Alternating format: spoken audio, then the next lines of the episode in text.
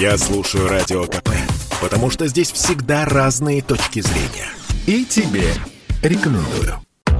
Чарли Дамелио 17 лет. Она американка из Коннектикута и одна из самых популярных блогеров на платформе TikTok. На Чарли подписаны более 134 миллионов человек. По данным Forbes, в 2021 году она заработала 17,5 миллионов долларов. Это больше, чем доходы глав таких гигантов, как Starbucks, Макдоналдс или, скажем, нефтяной компании ExxonMobil. Почему такое возможно, объясняет продюсер блогеров-миллионников Евгений Вольтов.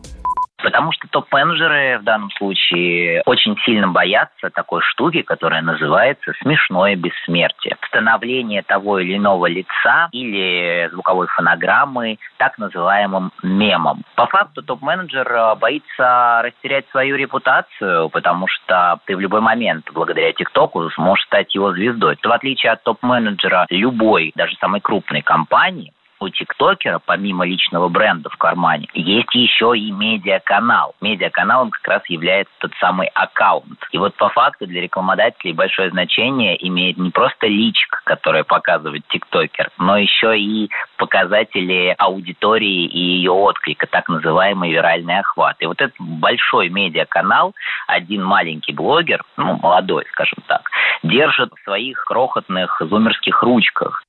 Для тех, кто еще не в курсе, TikTok — это соцсеть, в которой подростки выкладывают главным образом короткие видео по 10-20 секунд, где танцуют под поп-хиты, гримасничают и показывают сверхкороткие юмористические миниатюры. Пожалуй, самый известный из российских тиктокеров — 20-летний Даня Милохин. За ним следят более 16 миллионов подписчиков.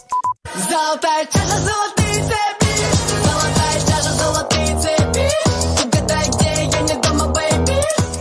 По данным Forbes, за год Милохин заработал полтора миллиона долларов. Впрочем, в России блогеры зарабатывают больше не в ТикТоке, а на другой платформе, продолжает Евгений Вольтов. Я бы не сказал, что тиктокеры самые э, высокооплачиваемые блогеры. Это в нашем случае ютуберы. В частности, Настя Родинская, это девочка-миллионерша, зарабатывающая по оценкам Forbes 28 миллионов долларов в год. Однако доходы тиктокеров растут стремительно, и в ближайшие годы все может измениться. К тому же с подростками, вещающими из собственных спален, уже давно работают большие продюсеры. Юрий Кораблев, Радио «Комсомольская правда». Спорткп.ру О спорте, как о жизни.